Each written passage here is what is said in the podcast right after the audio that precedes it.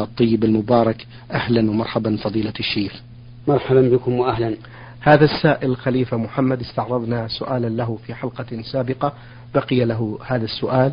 يقول أرجو الإفادة حفظكم الله عن صلاة الاستخارة وما هي السور التي نقرأ فيها في هذه في هذه الصلاة مأجورين؟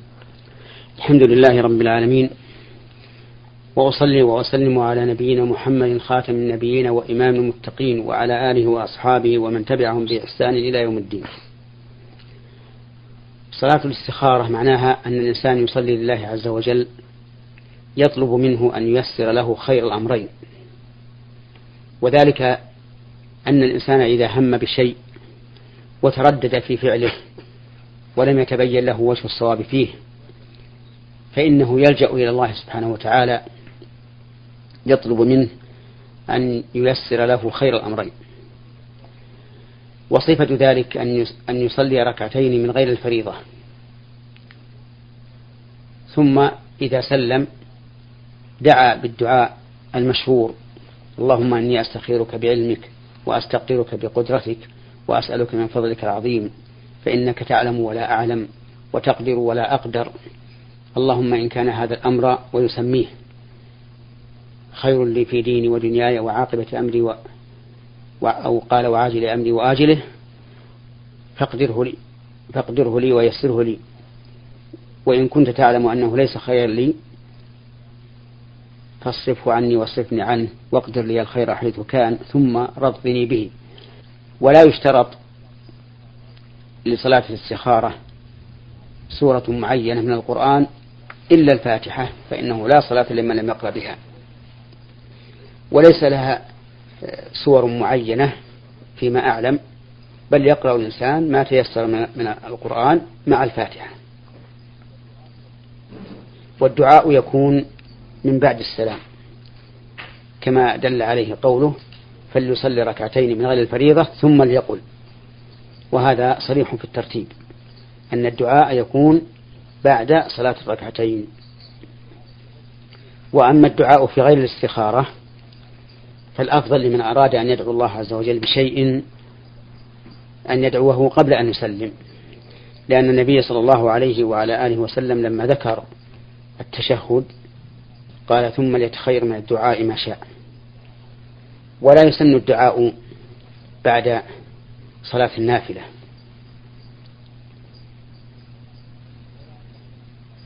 ولا بعد صلاة الفريضة أيضا. لأننا قلنا إن النبي صلى الله عليه وعلى آله وسلم أرشد إلى أن يكون الدعاء بعد التشهد وقبل السلام. وهو أيضا الموافق. لأن كون الإنسان يدعو الله تعالى قبل أن ينصرف من صلاته ويلهو في حياته أولى من كونه يدعو بعد أن ينصرف من صلاته وتنقطع المناجاة بينه وبين ربه. نعم. بارك الله فيكم فضيلة الشيخ.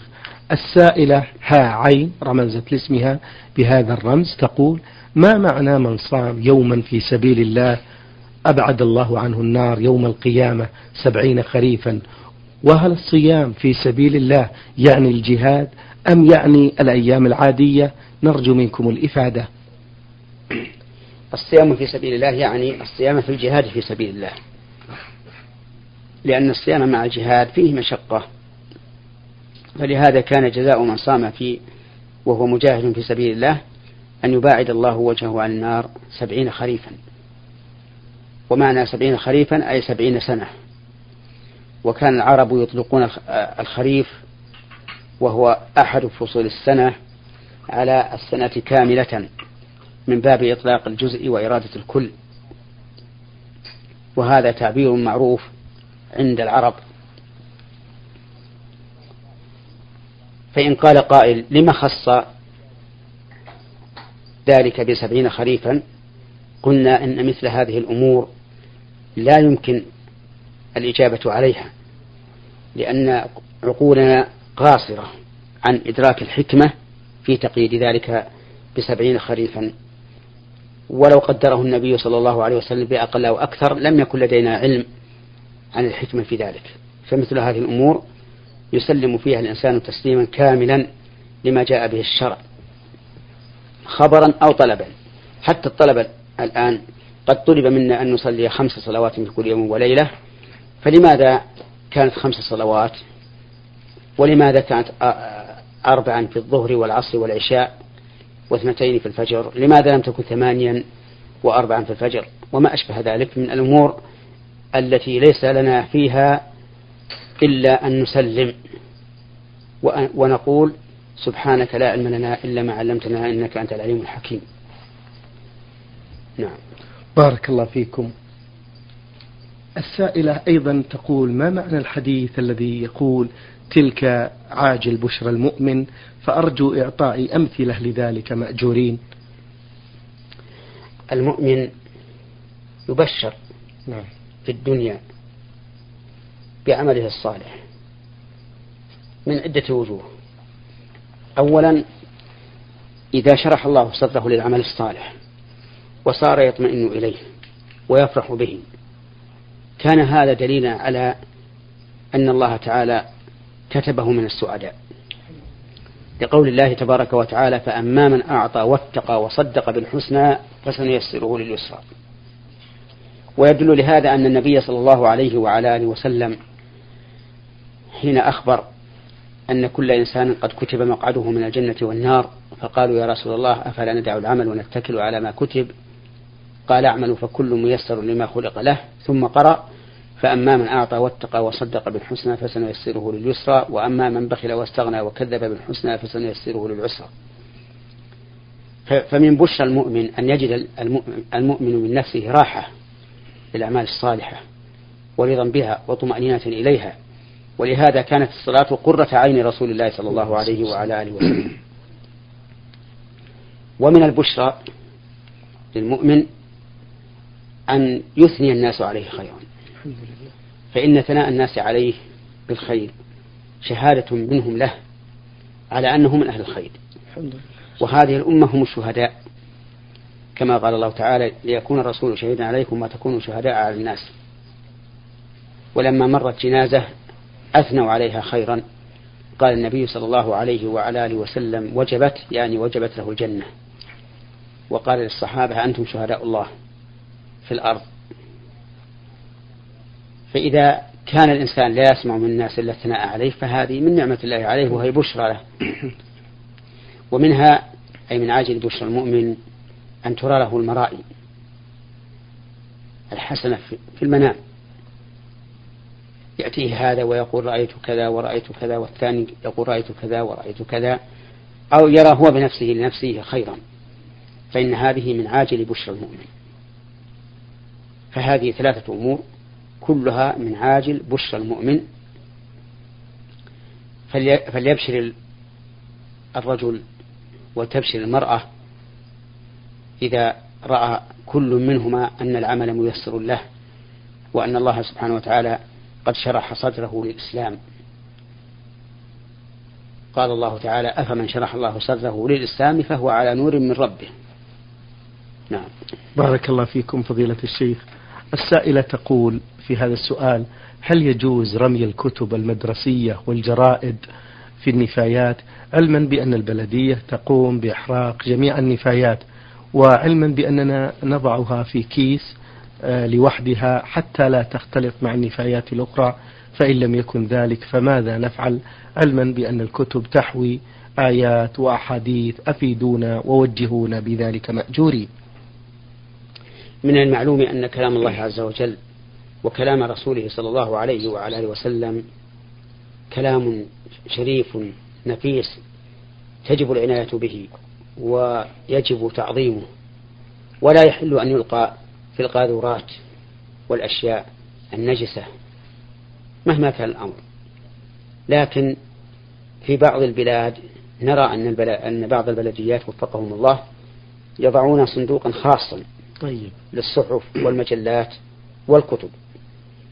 فإذا حصل مثل هذا فهو خير. فمن كان عنده شيء زائد من الكتب فإنه يذهب به إلى هذا هذا الصندوق المعين ويكون قد أدى ما عليه. والمسؤولية بعد وضعها في هذا في هذا الصندوق على البلدية. والبلدية تكون مشكورة إذا فعلت ذلك ومأجورة عند الله عز وجل. أما الصناديق العادية التي يوقع فيها القدر والأنتان وغيرها من الأشياء المستقذرة فلا يمكن أن يوضع فيها كلام الله وكلام الرسول عليه الصلاة والسلام. لكن إذا كان عمال البلدية عندهم فهم ووعي وجعلته في كيس ووضعته وحده إلى جنب الصندوق حتى يعرف العمال أنه لا لا يدخل مع النفايات الأخرى فهذا أرجو أن لا يكون به بأس. وإلا بأن تخشى أن يكون العمال ليس عندهم علم كما هو الغالب في عمال البلديات فإنك تلقيه عندك في البيت. نعم. وإذا خرجت إلى البر يوم من الأيام اخرج به معك. وأحرقه. وادفنه هذا بالنسبة للقرآن الكريم والأحاديث الشريفة. أما بقية الجرائد وغيرها فلا حرج أن تجعلها مع ما تأخذ البلدية. السائل السائلة صفية إسماعيل من حائل تقول منذ سنوات فضيلة الشيخ طلبت من الله عز وجل إذا أنجبت بالسلامة وعاش الطفل أن أصوم كل يوم اثنين وخميس. طلبت ولا ولا نذرت؟ هي تقول طلبت. وتقصد النذر فضيلة الشيخ محمد. ما تدري. نعم. يمكن طلبت يعني سألت الله أن الله يعينه أيوة. تقول هذه السائلة منذ سنوات طلبت من الله عز وجل إذا أنجبت بالسلامة وعاش الطفل أن أصوم كل يوم اثنين وخميس ولم أصم حتى الآن إلا العام الماضي فقط صمت لمدة شهر فقط. وسؤالي هل علي ذنب لتأخري في الصيام؟ وهل علي القضاء للأيام والسنوات الماضية؟ ماذا يجب علي أن أفعل؟ قولها طلبت من الله. يحتمل أن يكون المعنى أنها نذرت نعم. لله أن تصوم يوم الاثنين والخميس. ويحتمل طلبت من الله أي سألته أن يعينني على ذلك. فإن كان الثاني أي سألت الله أن يعينني على ذلك فلا شيء عليها. نعم. لأن الإنسان قد يدعو الله عز وجل وتكون من الحكمة أن لا يستجيب الله له ليدخر ذلك له يوم القيامة أجرا وثوابا. نعم. أو يصرف عنه من السوء ما يقابل هذا الدعاء. أما إذا كانت تريد النذر فإني فإن سؤالها هذا يتطلب شيئين الشيء الأول حكم النذر في الإسلام. فالنذر في الإسلام أقل أحواله أن يكون مكروها. لأن لأن النبي صلى الله عليه وعلى آله وسلم نهى عن النذر. وقال إنه لا يأتي بخير. ولا يرد قضاء. وإذا كان لا يأتي بخير ولا, ولا يرد قضاء لم يكن فيه فائدة. وكثير من الناس يشفق أن يحصل له الشيء فتجده ينذر ظانا منه أن النذر يأتي به. وهذا غلط. فالله تعالى إذا أتى بالخير لم يرده شيء وإذا كان الشر لم يرده شيء. وبناء على ذلك أنصح إخواني المسلمين المستمعين إلى هذا البرنامج أن أن ينذروا يعني بمعنى أنصحهم في ترك النذر وألا ينذروا. وإذا كانوا مشفقين على الشيء فليسأل الله تسهيله وتيسيره. اللهم آمين. إذا كان مريضا لا حاجة أن يقول إن شفان الله فلله علي نذر أن أفعل كذا بل يقول اللهم اشفني اللهم عافني وما أشبه ذلك. فإن الدعاء يرد القضاء بإذن الله. لكن النذر لا يرد القضاء ولا يأتي بخير. وكثير من الناس ينذر فإذا حصل مطلوبه تباطأ في النذر ولم يوفيه كهذه السائلة. نعم. وإذا نذر الإنسان شيئا على شيء وحصل له ما نذر عليه ولم يوفي بالنذر فإن, ألو... فإن العاقبة ستكون وخيمة. قال الله تبارك وتعالى ومنهم من عاهد الله لئن آتانا من فضله لنصدقن ولنكونن من الصالحين. فلما آتاهم من فضله بخلوا به فلم يتصدقوا وتولوا وهم معرضون فلم يكونوا من الصالحين فأعقبهم نفاقا في قلوبهم إلى يوم يلقونه بما أخلفوا الله ما وعدوه وبما كانوا يكذبون. فهم أخلفوا وعد الله وكذبوا. لم يكونوا من الصالحين ولم يقوموا بما, بما, بما نذروا. فأعقبهم الله نفاقا في قلوبهم. إلى الموت إلى يوم يلقونه وهو موتهم. فشيء هذا هذه نتيجته. لا ينبغي أبدا ولا يليق بالعاقل أن يفعله هذه هذا شيء مما يتطلبه سؤال المرأة. نعم. أما الشيء الثاني فهو الجواب على سؤالها. نقول إذا كان ما قولها طلبت الله نذرا فإنه يجب عليها أن توفي بالنذر. تصوم الاثنين والخميس وهذا لا يضر إن شاء الله لأنهما يومان في الأسبوع.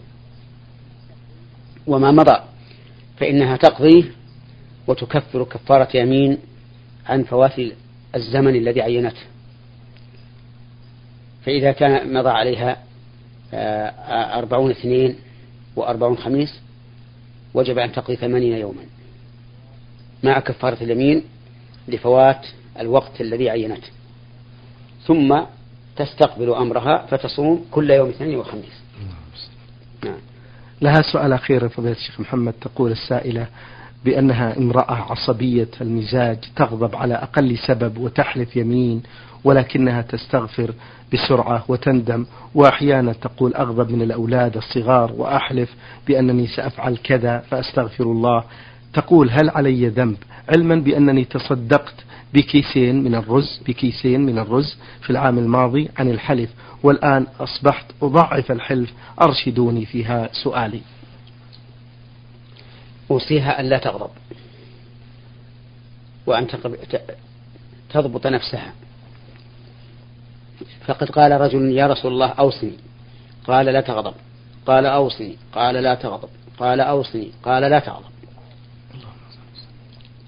فالغضب جمرة يلقيها الشيطان في قلب ابن آدم حتى تنتفخ أوداجه ويحمر وجهه ويتصرف تصرف ويتصرف تصرفا طائشا يندم عليه فيما بعد. فأوصي هذه المرأة أن لا تغضب. وإذا أحست بالغضب وهي قائمة فلتقعد وإن كانت قاعدة فلتضطجع. ولتستعذ بالله من الشيطان الرجيم. حتى يذهب عنها ما تجد. ثم إن حصل نتيجة لهذا الغضب يمين على أولادها وهي لا تقصد اليمين لكن من شدة الغضب فإنه لا شيء عليها. لقول الله تبارك وتعالى لا يؤاخذكم الله باللغو في أيمانكم ولكن يؤاخذكم بما عقدتم الأيمان. أي بما نويتم عقده. أما شيء يجري على اللسان بلا قصد ولكنه نتيجة غضب ونحوه فإن هذا لا ينعقد وليس فيه شيء. لكنني أكرر وصيتي لهذه المرأة ألا تغضب نعم. جزاكم الله خيرا. السائل أحمد من اليمن من محافظة إب. يقول في هذا السؤال نرجو منكم أن تفتوننا في هذا السؤال. يوجد لدينا قبر رجل ويقولون بأنه ولي وقد بني عليه قبة وبجانبه ما يقارب من ثلاثة قبور أخرى. والقبة المذكورة قد جعلوا فيها مقدمة ومكان يصلى فيه والقبور المذكورة تقع خلف المصلين ونحن نصلي في هذه القبة والقبور من خلفنا فنرجو من فضيلة الشيخ النصح والتوضيح هل صلاتنا صحيحة أم لا؟ جزاكم الله خيرا. البناء على القبور محرم وكل بناء بني على قبر فإنه يجب هدمه ولا يجوز إقراره والصلاة فيه لا تصح بل هي باطلة. فلا يحل لكم أن تصلوا في هذه الساحة. وإن صليتم فأنتم آثمون وصلاتكم باطلة. مردودة عليكم. ثم إني أقول من قال إن هذا قبر ولي؟ نعم. قد يكون دجلا وكذبا ثم أقول ما هو الولي؟ قد يكون دجالا دجل على الناس وقال إنه من أولياء الله وهو من أعداء الله. وأولياء الله تعالى هم المؤمنون هم المؤمنون المتقون. لقوله تعالى ألا إن أولياء الله لا خوف عليهم ولا هم يحزنون الذين آمنوا وكانوا يتقون. فلا بد من هذه المقدمات. أن نعلم أن هذا من أولياء الله بأنه لكونه مؤمنا تقيا وأن نعلم أنه دفن في هذا. وبعد هذا يجب أن تهدم القبة التي عليه ولا تصح الصلاة فيها بارك الله فيكم فضيلة الشيخ. السائل أبو أحمد عين الرياض يقول فضيلة الشيخ السلام عليكم ورحمة الله وبركاته.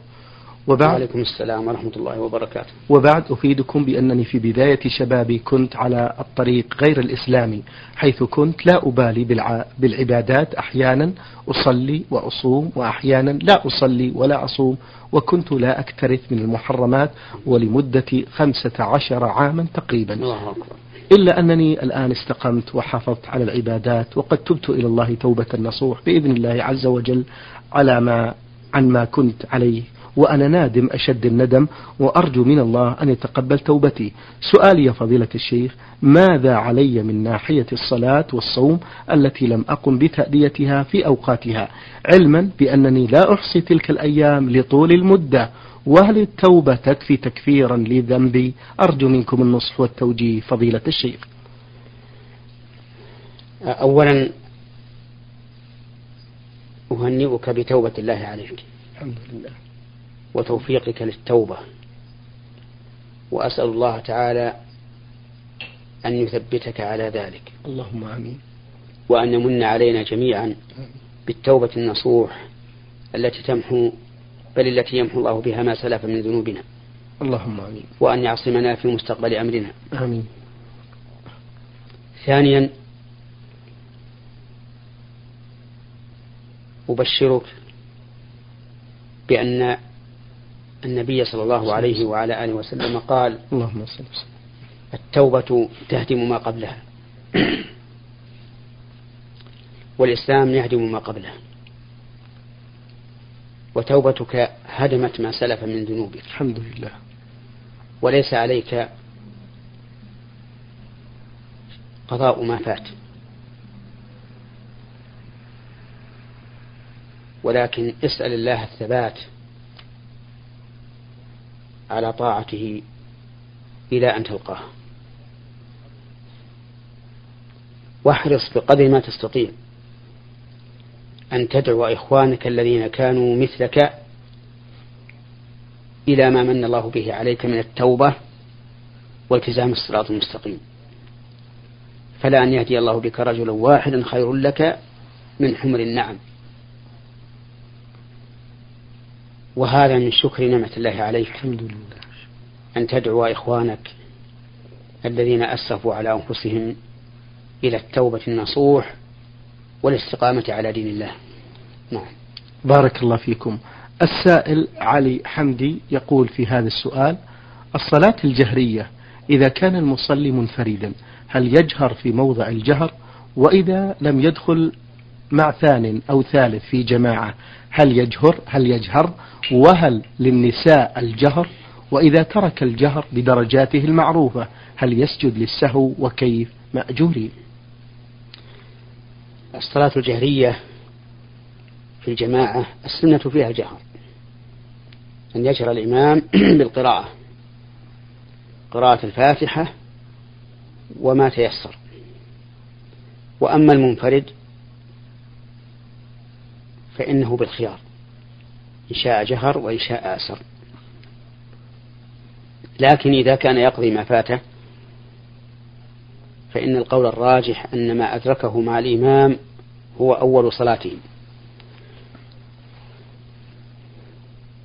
فإن كان أدرك مع الإمام ركعتين فقد فات محل الجهر.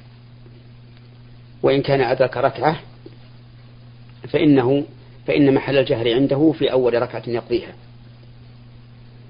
فإن شاء أسر وإن شاء جهر لكن الأفضل الإصرار لئلا يشوش على الناس. نعم. نعم. بارك الله فيكم. بالنسبة للنساء فضيلة الشيخ. أما بالنسبة للنساء فالأفضل في حقهن الإصرار. لكن إذا كن يصلين في بيوتهن فلهن أن يجهرن بالصوت إذا كان لا يسمعهن أحد من غير المحارم. الإقامة نعم. للصلاة بالنسبة للرجال. إذا كان المصلي منفرد هل يقيم لنفسه لنفسه؟ وماذا عليه لو ترك؟ آه، ليس عليه إذا ترك الإقامة وهو منفرد شيء لأن الإقامة في حقه سنة كما ذكر ذلك أهل العلم رحمهم الله. نعم.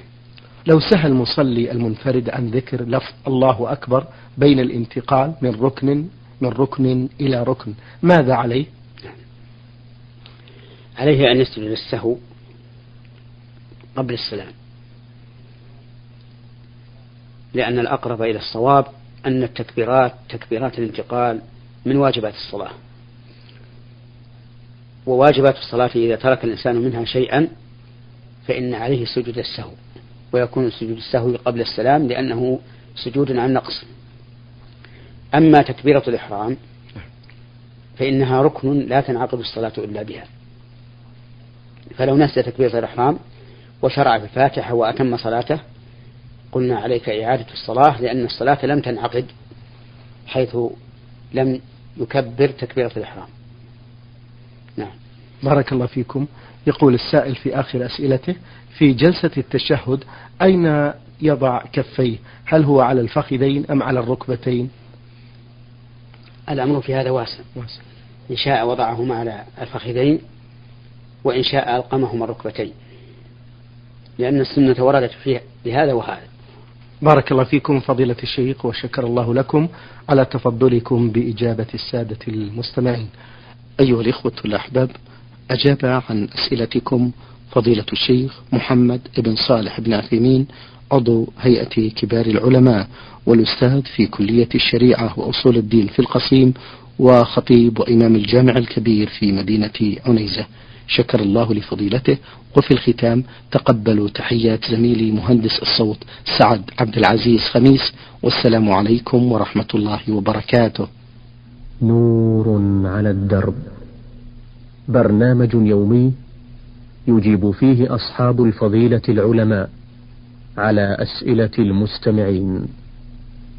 البرنامج من تقديم وتنفيذ عبد الكريم صالح المقرن